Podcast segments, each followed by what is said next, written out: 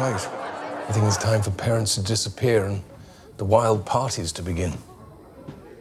Not too much chance of wild parties with him watching my every move. Oh, I should be persuaded to look away sometimes. I didn't say that. Good luck. Welcome to The Crown, the official podcast. I'm Edith Bowman, and this is the show that follows the 6th and final season of the Netflix series The Crown, episode by episode. We'll be taking you behind the scenes, speaking to many of the creatives involved and diving deep into the stories. Today we'll be talking about episode 7, titled Alma Mater. As Prince William takes up his place at St Andrews University, he struggles to balance everyday student life with his royal status and constant presence of personal protection officers. His perseverance is tested when he develops a crush on one of the most desired students on campus, a woman by the name of Kate Middleton, whose presence on his course is not entirely a coincidence. We'll cover specific events and scenes that feature in this episode, so if you haven't managed to watch episode 7 yet, I suggest you do that now, or at least very soon. Coming up on this episode of The Crown, the official podcast, we'll hear from co-writer of Alma Mater, Jonathan Wilson, on William and Kate's blossoming university romance. I hesitate to use the word adorkable, but they're... Some people I like have, that. Do you like that? I like okay. that. Dialect coach William Conacher gives us top tips on mastering a royal accent. Pretty much all the royal family don't really use their jaw, so... you know, without even trying to sound different. If you just don't open your mouth, it's going to affect the way you sound. And we'll meet the Crown's own Prince William and Kate Middleton, Ed McVey and Meg Bellamy. What was your fact? Oh, gosh, it was that... come on. What was your fact? It was that I was a giant red brick at Legoland. Yes, come on. That was my fact. But first, when I sat down with director May El-Toukhy, I was curious to hear about setting up the episode by introducing Kate Middleton and her mother, Carol. We get a really brilliant, strong sense of Carol and Kate's relationship from that kind of pre-title sequence.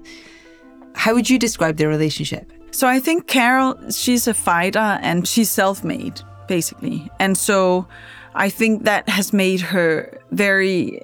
ambitious on, you know, in terms of herself and her own endeavors and what she wants to achieve, but also in terms of her children. And so I think in our interpretation of the relationship, she is real kind of driving force of the family, and she's the heart of the family.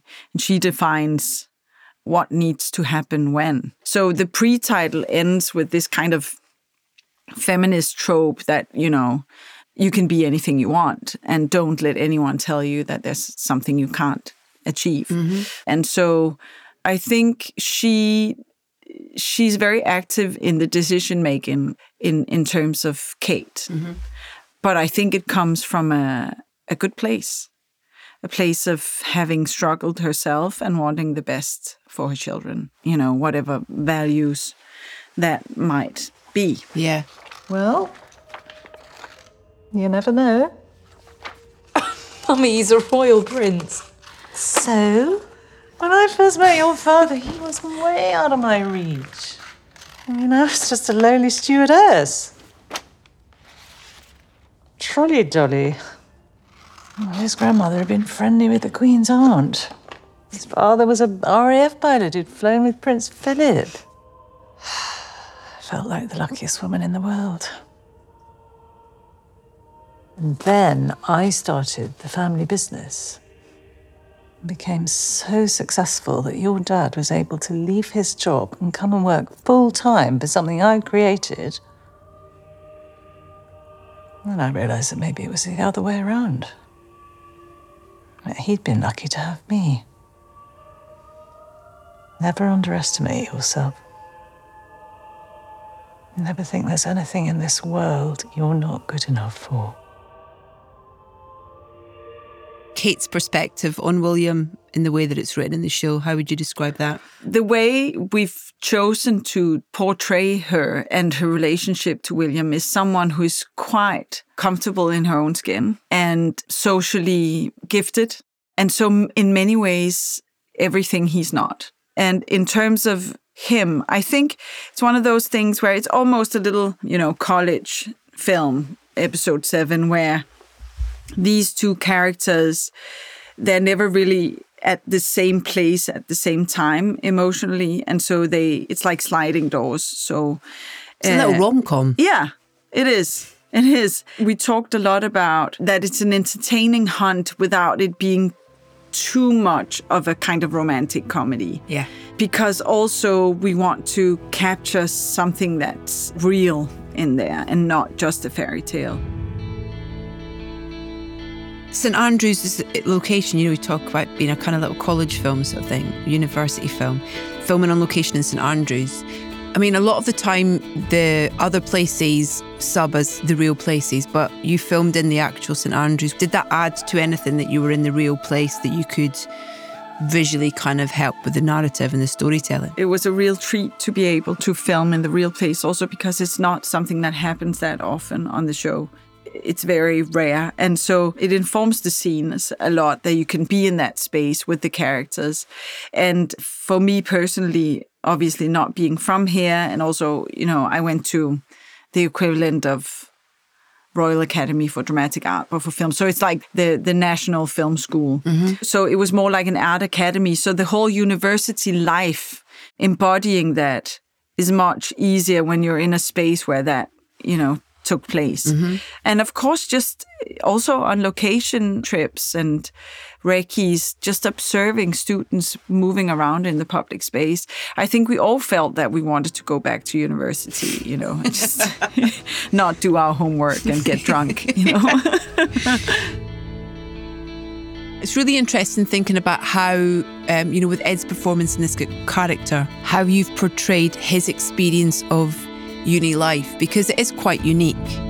How would you describe what he's experiencing? Is he able to fully embrace the environment and the surroundings that he's in? I think for William, there's a big contrast between Eton and St. Andrews in the sense that Eton has been a safe space. There's like a sense of protection of his privacy in terms of the people he gets to know at Eton. He feels connected to both through class and aristocracy. Mm-hmm. And so there's a sense of homeliness to that arena. And so going out into the world where he doesn't know as many people and he's quite shy, mm-hmm. He's not trained to just go out and have, normal conversations with people. And that creates a challenge for him to find out who am I when I'm away from home. And I think it's very specific for this young man, but it's also a very universal theme as someone who at that time in their life, leave their home, go out to university or school or whatever, go traveling.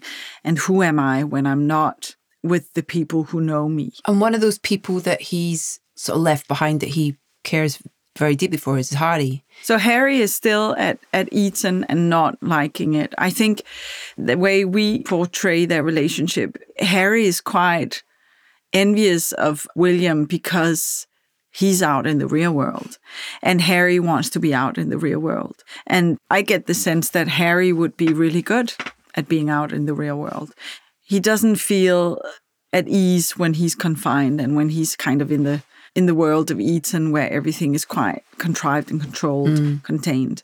So he wants William to get the best out of it and go crazy and go mad, and is trying to be a helper in that.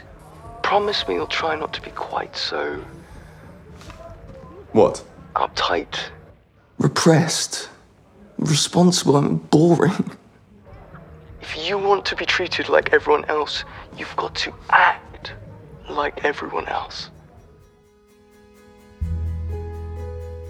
Now let's hear from co-writer of Alma Mater, Jonathan Wilson.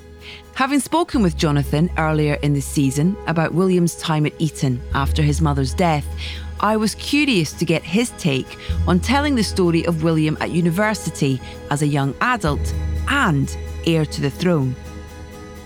I always slightly sort of found it's interesting the fact that he kind of went to uni anyway, because it's kind of like, well, you're going to be king, so that's going to be your job. So, you know, in terms of deciding what you want to study sort of thing, doesn't really matter, does it?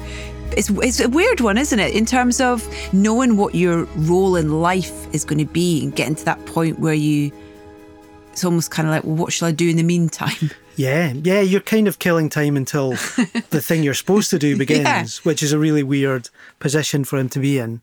And, you know, this weight of expectation of who he's going to be. Well, what do I do now? You know, yeah. And it's odd. And I think that he kind of talks a little bit about that with Kate in the library scene that they have about expectation and people having high expectations. But what's your expectation of yourself when you effectively you're just buying time before. But I think he just wants to embrace as much normality, in quotation marks again, as he can before he loses his life to the role, because there is a kind of point where your life ends and the role begins, and he's making the most of that while he can. What was the most helpful piece of research for this episode, would you say? Yeah, I think what the researchers will do brilliantly is lay out these timelines. And I think I remember there was like a timeline for William and a timeline for Kate. And when you put them side by side, you kind of see this path that they're on pointed at each other. And I think that kind of informs the episode of this sense that they're kind of pointed on this path together. There's all these like overlaps throughout their life, and it kind of somehow feels fated. I told them if they were worried I was out to get you, I could have just done that in Chile.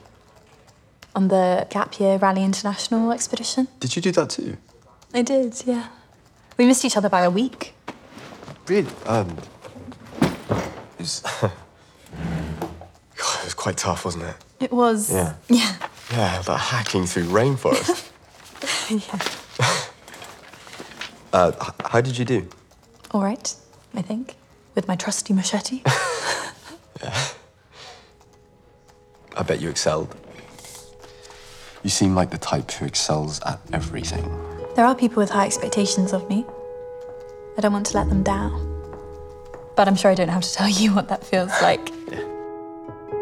How would you describe the dynamic that you've written between these two characters? I hesitate to use the word adorkable, but they're...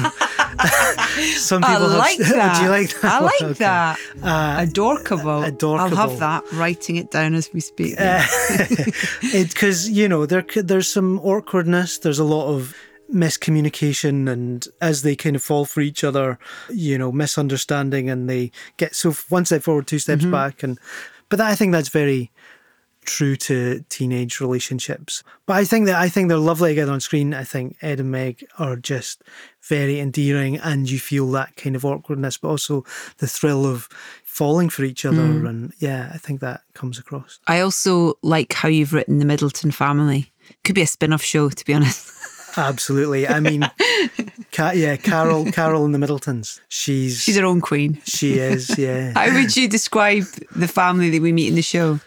I mean, they're a very tight unit. You see how supportive they are, and when Kate's doing her exams and Michael bringing her, you know, her breakfast and wrapping it up for her to go, and they're a very supporting, loving family, but they're from a world that's very different to the royals.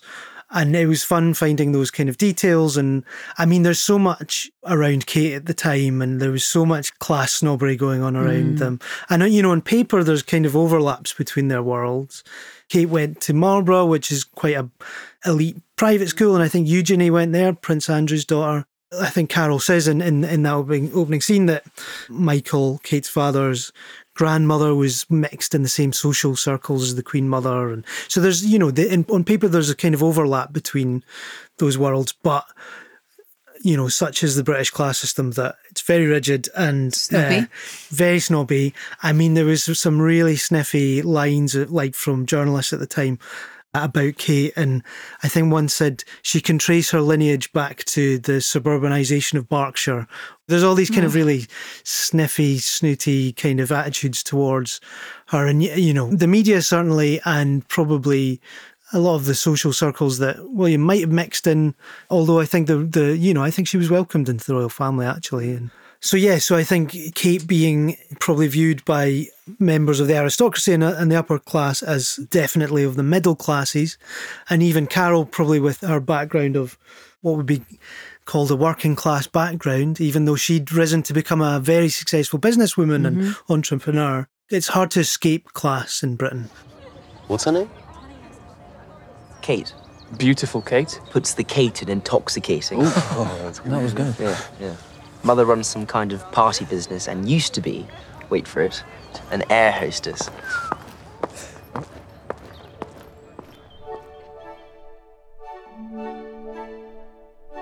Still to come on this episode of The Crown, the official podcast, Meg Bellamy and Ed McVey, who debut as William and Kate in this season. Before that, though, it's time to hear from someone I've been dying to meet ever since we started this podcast. The Crown's long-time dialect coach, William Conacher. Listen, it's been so lovely over, the past couple of seasons as we've been doing this podcast to hear how important your work has been to so many people's process to finding, the characters that they're playing. And for people listening, it'd be really nice to kind of talk about what the role of a dialect coach is. But before we get to that, how did you come to be part of The Crown? I had done the play The Audience with Stephen Daldry and Peter Morgan. And Andy Harris was a producer of that, Andy Harris of Left Bank. And it was when we knew that was a success that they started talking about pitching a TV series. And so that's how I'd first got involved. Mm. I'd done the play. And then Stephen Daldry and I have worked together for too long. and he said, well, obviously you'll have to come and do the voices on this. And we didn't really know exactly what that meant. Did you imagine that it would be this beast, this thing that would, A, be so successful, but B, continue for 6 seasons? Well, they did always say that they wanted it to be 6 seasons. That was always the scope of it, but you never know if that's actually going to happen. And I was so naive because normally TV shows don't have a budget for a dialect coach. It's normally quite big films that have it full time. And I'd only ever consulted on TV shows before. And so I didn't really know how it could possibly work. And so in the first season, I wasn't there for half of it because I only realised halfway through they were going to have 2 units shooting at the same time. And so I thought, oh, well, I see 1 unit's in Gloucestershire and I'm in Elstree. So I missed half of it. So it was only by season 2 I said, I need some help. I imagine that the role was quite complex of what a dialect coach and specific to the character, the actor, the production, the location, all that kind of thing. But for people listening who are kind of going, what are the skills? What's your job? What do you do? It's different with each person that you work with. Yeah. Like you say, it's very interpersonal. But essentially what I do is listen to the real voice, if there is a real voice, or find something approaching the real voice if it's fictional. Yeah. And then I break it down into teachable components. So I'm not just, in the film of your life, I wouldn't just say, listen to Edith Bowman interviews and copy. I'd find 6 or 7 salient points and say, just do this, don't change anything else. So you just do one thing at a time. I've said this lots of times as well, it's more like learning a piece of choreography than it is like learning a song. It's muscular, it's muscle memory, it's tiny little intricate changes that you make. It's not copying. It's not copying, no. With this show, though, in terms of, so many characters, there is so much noise around a lot of these characters. We think we know what they sound like. We have vague memories.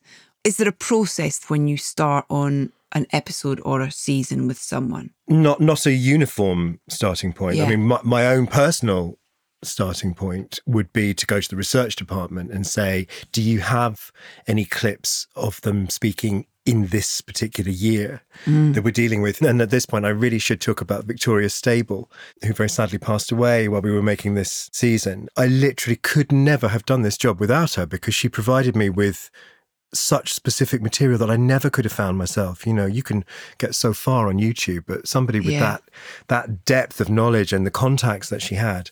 For example, Harold Wilson's wife, Mary, was a small character in season 3. Yeah. And she did have a little bit of dialogue. And that's how meticulous we are. I said, so what did Mary Wilson sound like? And the next thing I knew, a vinyl LP of her reading stories arrived at my house from Victoria. Wow. You know, I mean, it was just amazing, the stuff. So that's where we started, with the real source material. Has there been specific characters over the season for you that have been not challenging, but I guess, challenging, because I imagine challenging for different reasons, like a character where you actually there's very little there to go on, or a character where it takes a bit of work to get it right with that actor, or whatever it is. What are those kind of moments that really resonate with you over the show? I think the clearest way I can put it is that it's the fact that it's got closer to modern times is a double-edged sword.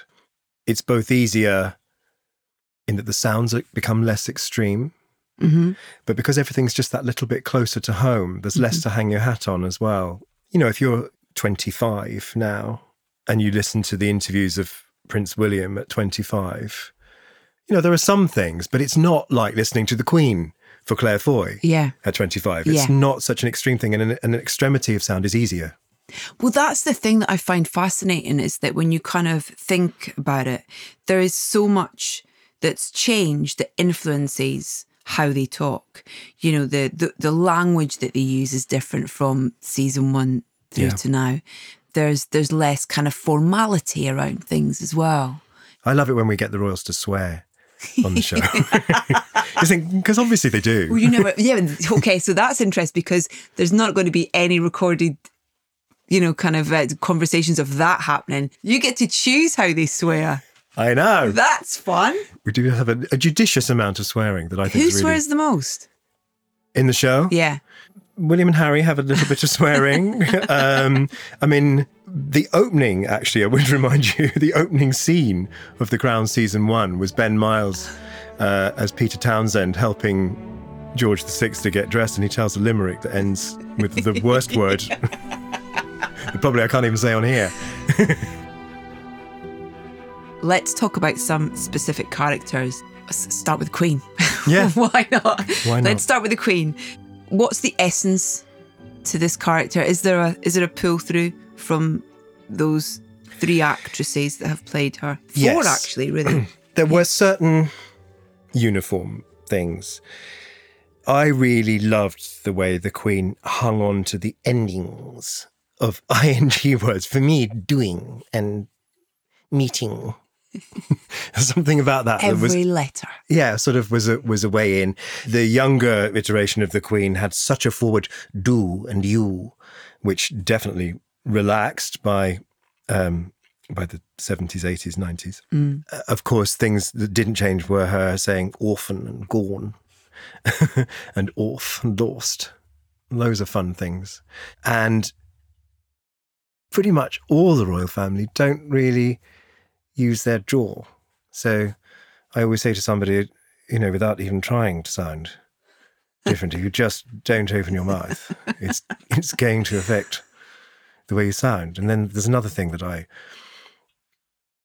really love the difference between the younger generation and the older generation, is that all of them, with Queen, Philip, Margaret, Queen Mother, there's a tone of voice they have at the end of sentences, which is almost as if they're surprised. Yeah. There's an upward inflection that makes it sort of, it has two purposes. One makes them feel very front-footed and energized, and the other makes the listener feel like, I should have known this already. And it was Diana, really, who brought in a more sort of sympathetic tone.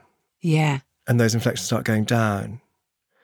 Oh my gosh, that's a sort of subliminal thing that is so fun for an actor to play. So I do try and get, Helena Bonham Carter as Margaret, I think, was the one who perhaps took that note on board the best.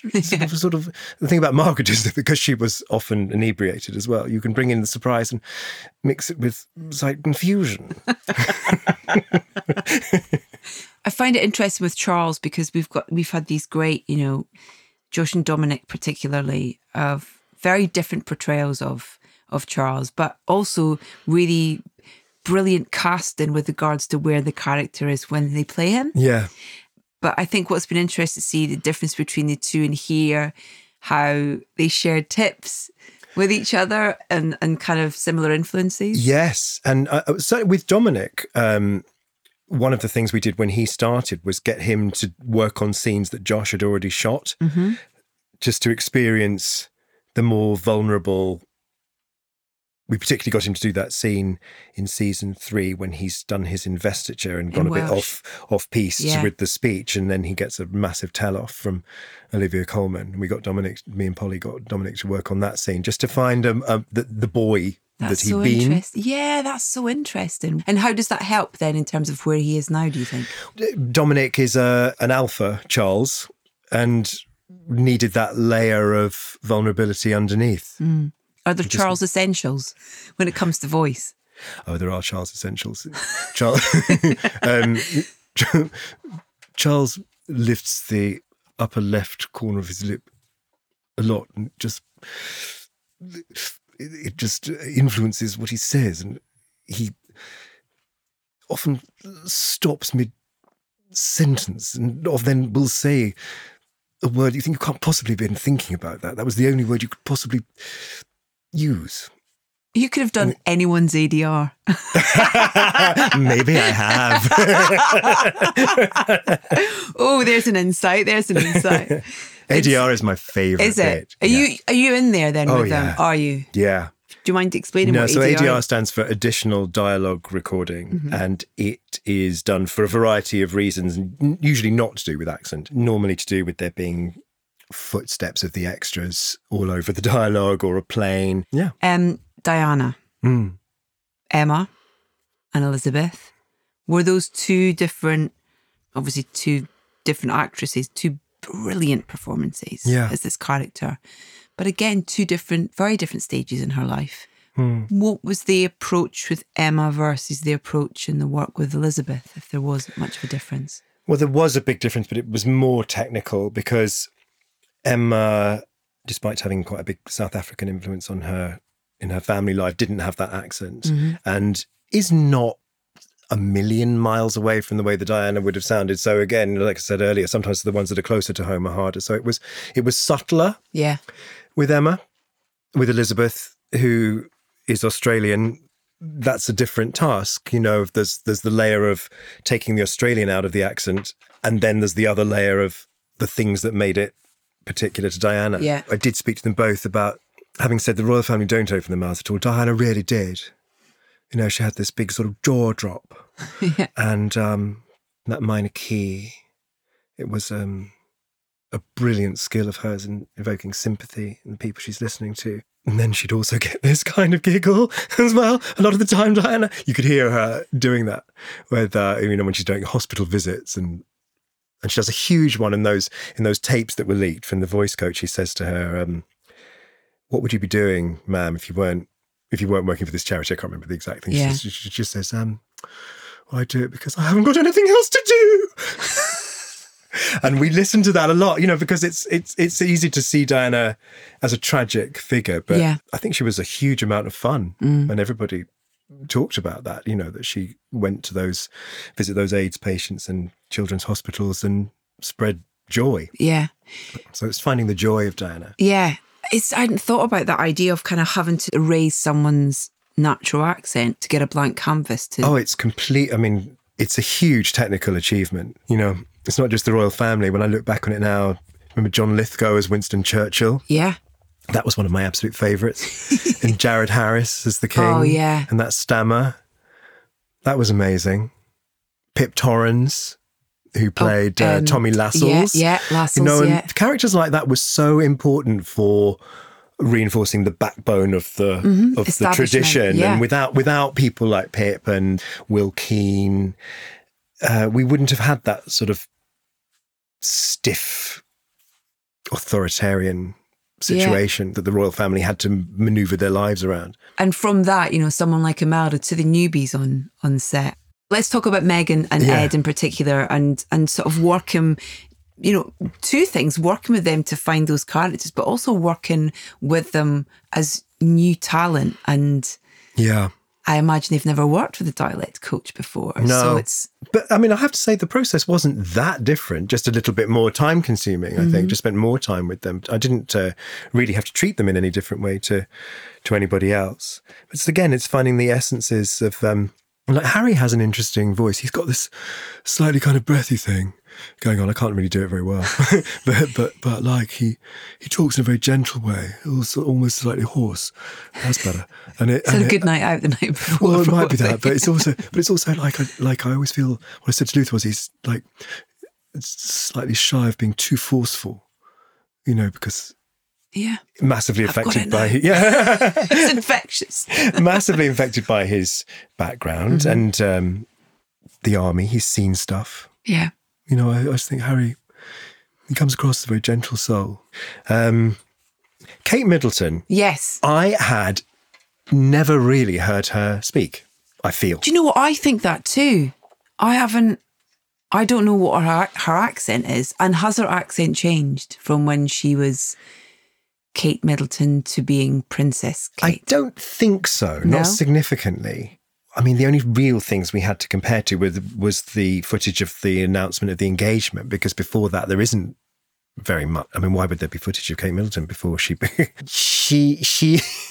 she's got this very kind of what I would describe as tight way of speaking and has a lot of what we call vocal fry at the end of her sentences. You know, she talked about her parents and the experience of her, you know, she is in many ways more extreme than William's accent in that, you know, she's very typical of that sort of public school educated.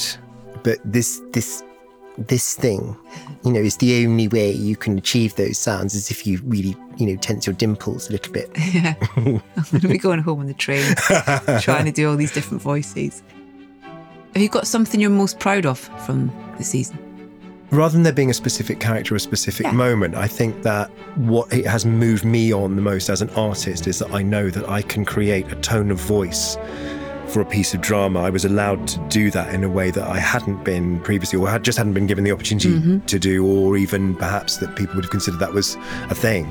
And I'd like to think that it's moved dialect coaching on, because I think now you have Lord of the Rings, you have Downton Abbey, they have a full-time dialect coach on Bridgerton. I think it really has become a role that people take more seriously now, and you can really input into the design of the sound of the show in almost the same way as a production designer does.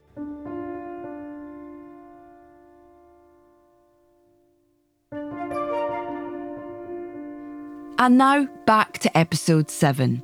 This episode is one that many Crown fans like me have been looking forward to for a long time. The origin story of a historic romance. So it was a real treat to be able to sit down with Ed McVey, who plays Prince William in the second half of the season, and Meg Bellamy, who plays Kate Middleton, on set just a few days after they wrapped filming. Can I please take you back to this journey into The Crown, if you don't mind, of how you got the parts and what that journey was for you? Meg, do you want to start? Go on. Yeah. Well, it was for the role of Kate and for William, I think. But you auditioned for the role of William? Yeah. Oh, that's who the other person was. I know. Oh, wow, sorry. But anyway. Sorry. You'd have been a much better William. Oh, yeah, right? And vice versa. Yeah. Yeah, for Kate, it was an open call on things like Twitter and TikTok, and it was like an international call. And the first round was just to send in a self-tape, basically saying something about you, like your height and the fact. So I did that. What was your fact? Oh gosh, it was that... Come on. What was your fact? It was that I was a giant red brick at Legoland. Yes, come on. That was my fact. Hold on, you were a giant red brick at Legoland. Yeah, how much time do you have, Edith? That's a whole thing. It's a whole thing. And then, you know, the rounds kind of started, and then you do your first in person. And then we got picked actually to read for Will and Kate at the read through of season 6, you know, with all the cast, and it was still an audition. So that was a crazy step into what it would be like if we had the role. And then afterwards you go back to like being in a room full of other Kates and, you know, doing chemistry reads. So it was a real whirlwind, but amazing. And by the end of it, it was like relief and obviously huge excitement. And how much had you done beforehand? In like terms acting, of auditions? Acting. Oh, acting. I mean, nothing professional. No way. Yeah. No, I had just done like amateur theatre, so school plays and things like that. So it really was lucky. And I'd always wanted to be an actor. And I was kind of on a gap year, like half working, half doing short films and student films and things like that. But yeah, this is my first gig. Wow. It's not a bad one to start on. That's a pretty good one. But you wouldn't know. Like, oh my God, no, that's why I'm so surprised. Ed, what about for you? The casting call, it was a weird start because I got sent the casting call from a friend who, really trusted friend. I got it and I was like, okay, this is interesting. I sort of got a picture of him. I got my headshot. I was like, oh, maybe. And then I went to another friend who had done a bit of casting. And I was like, oh, what do you think? And she looked at it and she paused and she was just like, sorry, what? What? And I was like, well, you know, I might, you know, I think, and she was like, you look nothing like it. She was like, and this is verbatim. She was like, you can go out for it, but you'd be wasting their time and yours. Oh my God. But then, so I didn't. So I was like, well, I'm not going to go out for it. Way. I trust it. Yeah, I trust her opinion. I'm not going to go out for it. And then it comes through my agent, right? And I'm like, well, my agent, I'm not going to, even though I know it, I'm not going to get it because I've been told I look nothing like him, but my agent sent it to him. I'm not going to pass it up. I'll do a tape for it. Do a tape. First big laugh is when I get a recall, right? Just recall. I'm like, ha! Yeah. Right? And then get my recall, go do an in-person audition. And that was very weird because you're in a room with like 30 other guys that look so much more like Prince William than you do. And then like a month went by and I was like, okay, well, it's definitely gone now. Fair enough. And then we got asked to come in to do the read-through. Yeah. Second big laugh, right? More aggressive, more spit in that one. And, at the start of the second day, it was good because it was a crazy room to be in. I mean, I was supposed to ask. Ridiculous. You know, you've got Jonathan Price, Imelda, Dominic. Yeah.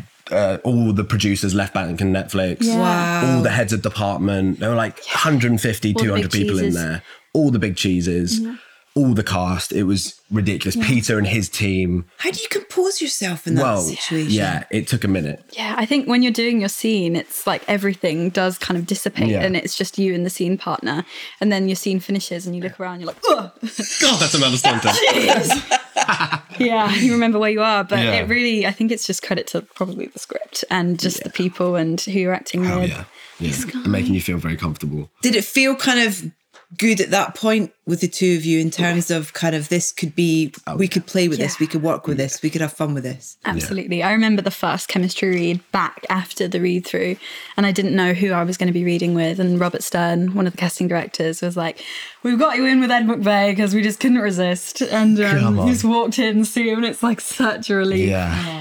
So, you know, the two things that Kate Bone, one of the casting directors, said when she told me I got the job was that, you know, you've been cast as Kate and it's you and Ed, and that was like the second, like, oh, that's so good, because we were so like, I want it to be you, and vice versa. Yeah, it just made a lot of sense. It was nice because you could feel like other people were also liking what was going on.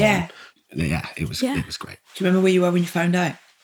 Yeah, I was at Legoland, and I had got a voicemail whilst I was kind of doing the show. From Kate Bone, and it was like, no rush, but you know, we've got news, so call me. And I was like, no rush, I'm rushing. So I kind of de-robed and then ran to get off the deliveries. Yeah, get out that brick. Get out the brick. Yeah. Sharpish. And went to kind of where all the like delivery lorries come in, and sat on a curb and was like trying to cover my ears for all the beeping. And I was like, hello. And you know, she said the word, and she said, I think it was verbatim, like, Meg, your life's facts change. We're definitely going to cast you as Kate. It makes me like emotional thinking about it. And there was a lot of crying. Mm. And then obviously you have to go back and then do your job. And people are coming up like, my skip the queue's not working. And you're like, oh, go away. Bad. I'm so sorry. Oh, I need to go home and lie down. Sorry, but you're speaking to your future queen. Don't you know who I am? Yeah. That's exactly what I said. Ego inflated immediately. Straight away. Don't chat to me. For you coming in as well and then having this extraordinary kind of almost supermarket of departments that are there to support and help you, to prepare for this journey, for that first day of filming, you know, whatever that was. You have fittings with the costume department, and that was definitely where I really first saw it a bit, because you know, you have the costume of the era as well. Yeah. And, you know, you go to set and everybody's like, I had a belt like that, or I had boots like that, and, you know, everyone like reminisces. Dark eyeliner. Yeah. Oh, great. Yeah, and, you know, the details like that, like they round your eyes to make them more like Kate, and you just almost like morph into this person, and then you go walk onto this dressed set and every detail is just like amazing. Like, you know, there was like a vending machine at a university set, and every chocolate bar is like the brand of the time. Like, it's Twix, but you're like, that's not the Twix I know now. And that's not even going to be in shot. Like, that's going to, the camera's going to, it's not even going to be in focus. Yeah, like you open a drawer and there's stuff in the drawer. It, you know? Yeah. I mean, so just it really all comes together at once, and suddenly, you know, everybody's preparation means that you are the most prepared you can be when you go onto set, and it's just magic. Everyone's so passionate about their respective department. It's amazing. Ed, this performance as well is just, you know, it's extraordinary. It comes with so much, the character's got so much weight, you know, kind of where we find you taking on this role in terms of what he's been through and kind of where he is. And in terms of your preparation for being that character at that moment. I tried to come at it from like a physical, because I'd so much physical stimulus with, I mean, he's the first royal to be fully documented from the day he was born until present. Yeah. So I had so much physical stimulus to look at. So I tried to just look at his physical journey throughout his life and then think, over the period of the script timeline, I think, like, how much has he changed physically, and then how can I embody that, and then how does that make me feel psychologically? Yeah, I start off with that. I'm really helpful with Polly Bennett. She's an absolute wizard. Yeah. So, and I tried to sort of attack it more from that angle, and then that gave me like a strong emotional sense of, especially from like episode 5, this like really closed, really insular, really quite overwhelmed. Yeah. Teenager. Yeah. And then seeing how that develops throughout, and as you get more and more confident, and as you get more and more confident in and of yourself, and confident in your role and understand your duty, and I really wanted him to go from like closed to open as he gets more and more like, yeah, I am who I am, and I have a strong sense of self. Yeah. That was a really exciting journey to play, and I really enjoyed doing that, and the ups and downs of that, like having like especially those bits like when I go to on my gap year and these moments of just bliss and freedom where they're really, he's just one of the pack, and he's just William, and he's not this whole thing, and this real like sense of release and peace. And then snap cut to like going into St Andrews and crowds roaring and that instant hit the deck, bouncing. Yeah. I'm now back being Prince William, and everyone is, I'm now this thing. Yeah. And then that, so those like peaks and troughs of being like, I striving for a sense of normality, but then it just getting ripped away from you because it's impossible to be normal in this family and in this life. I'd love it to meet you. Okay. Yeah, of course. Sorry, can you set it on? There you go. Yeah, I do really need to get to. Thank you. Thank you. There you go. Okay, lovely to meet you. Have a nice day, okay? How was it filming in St Andrews? You know, having that kind of... Because that was the real place. That's where this romance started. What was it like being there? It had a different energy, for sure. There was a presence. There was. Yeah. Oh, well, wow. Because like you're filming, like we were doing a bit outside St Salvatore's halls, which is where they stayed, and like it felt... really right and weird, and just you just get some, you just felt like you were in that world. I mean, you were in that world. Yeah. But it was weird because I imagine that there was no protection from onlookers. You know, you can't close off. I don't know about you. It was the first time I felt like a commodity, which was slightly strange. Yeah. I felt like I was this thing that people were, that for the first time were like, you were this thing for people to take pictures of. Yeah. Did that fuel then you for the role in a way as well? Massively. Then, in terms of really helpful. This is weird because I'm playing a role. And it's like, well, this is what William goes through every single day of his life. So to not have that, and like, let's say like weird method acting thing, because you don't stop. Like when the cameras aren't rolling, you've got people, you know, trying to get your attention and like talking about you and taking pictures of you, and like you don't know how to deal with it. Yeah, it was definitely the first glimpse of the scale of the show, I think. And it was such a weird contrast all the time because, you know, you do a scene outside, you know, the Hope Street where they lived, and you know, it's a rain machine. We were like five houses down from their actual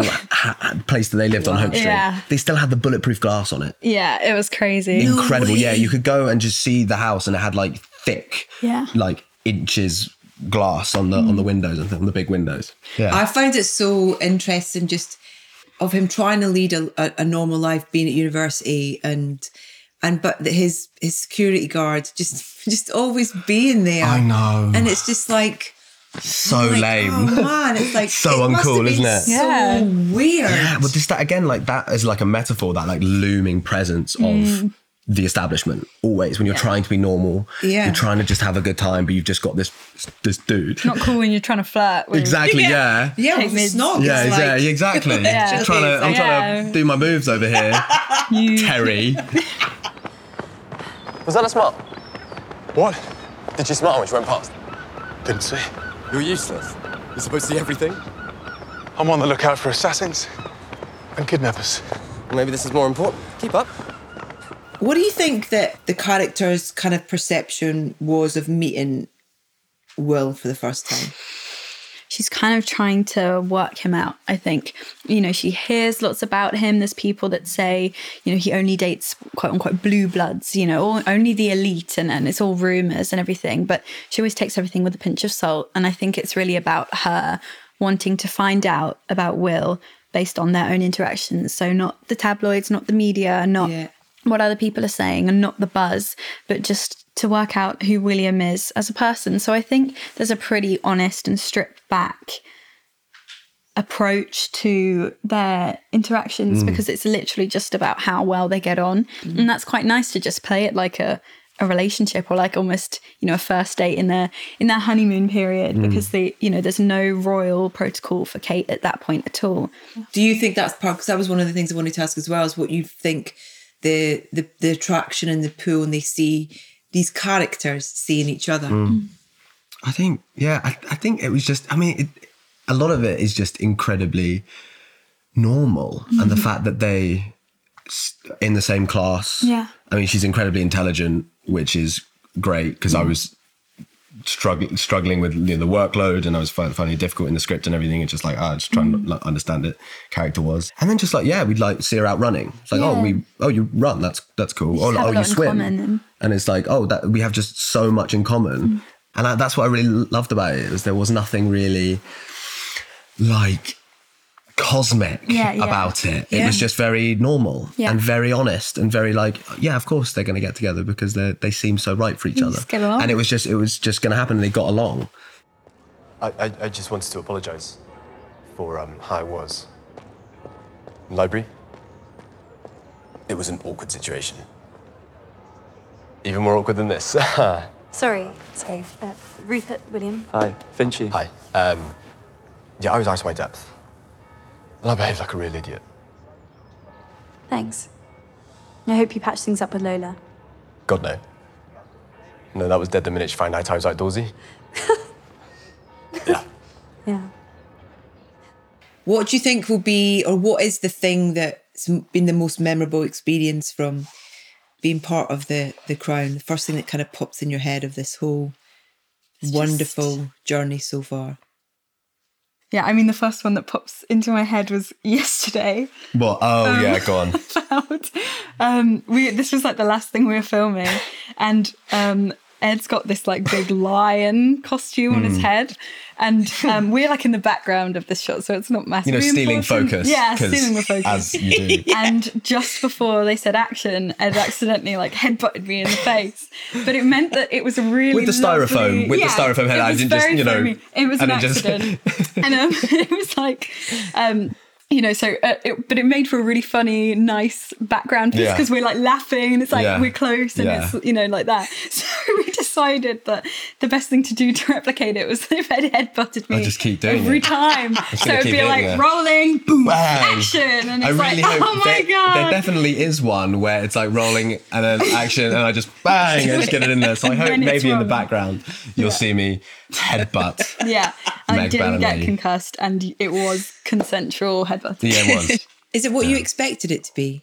You know, I imagine you had so much more. Yeah, I think. I mean, I knew it was going to be like incredible, but I don't think I quite knew how special it was going to be, and how much I've learned, the journey I've seen myself go on from sort of start to finish, and how much I'm going to take forward, and like the relationships I've made, and the friends I've made, and hopefully, and got to work on some incredible texts and work with incredible people, tell an incredible story, and the places we got to film, and like the environments we were in, it's just so ridiculously special. I mean, all we were told before we started was like, this is the best job, the best people, like, you know, this is the best thing. It's all downhill. So we're like, wow, anything is going to be really disappointing now. Yeah. But it's just so true. Like, you think people are just saying it to make you feel less nervous, but it literally is every day. We're like,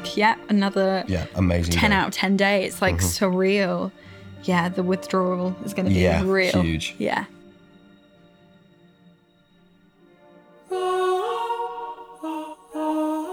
I'm Edith Bowman, and I want to give special thanks to our guests on this episode, Ed McVey, Meg Bellamy, William Conacher, Jonathan Wilson, and May El-Toukhy. The Crown, the official podcast, is produced by Netflix and Sony Music Entertainment in association with Left Bank Pictures. Join me next time for episode 8, titled Ritz. As Princess Margaret's health declines and she's forced to drastically change her lifestyle, she takes comfort in her precious memories. One particular night in 1945 stays with her as the greatest party of all time revealed a side of the then Princess Elizabeth that remained a cherished memory between sisters. Do you know, it's been over 50 years and we've never done anything to commemorate it. What are you talking about? Sovereign. I attend VE Day celebrations every year. No, I mean our VE Day.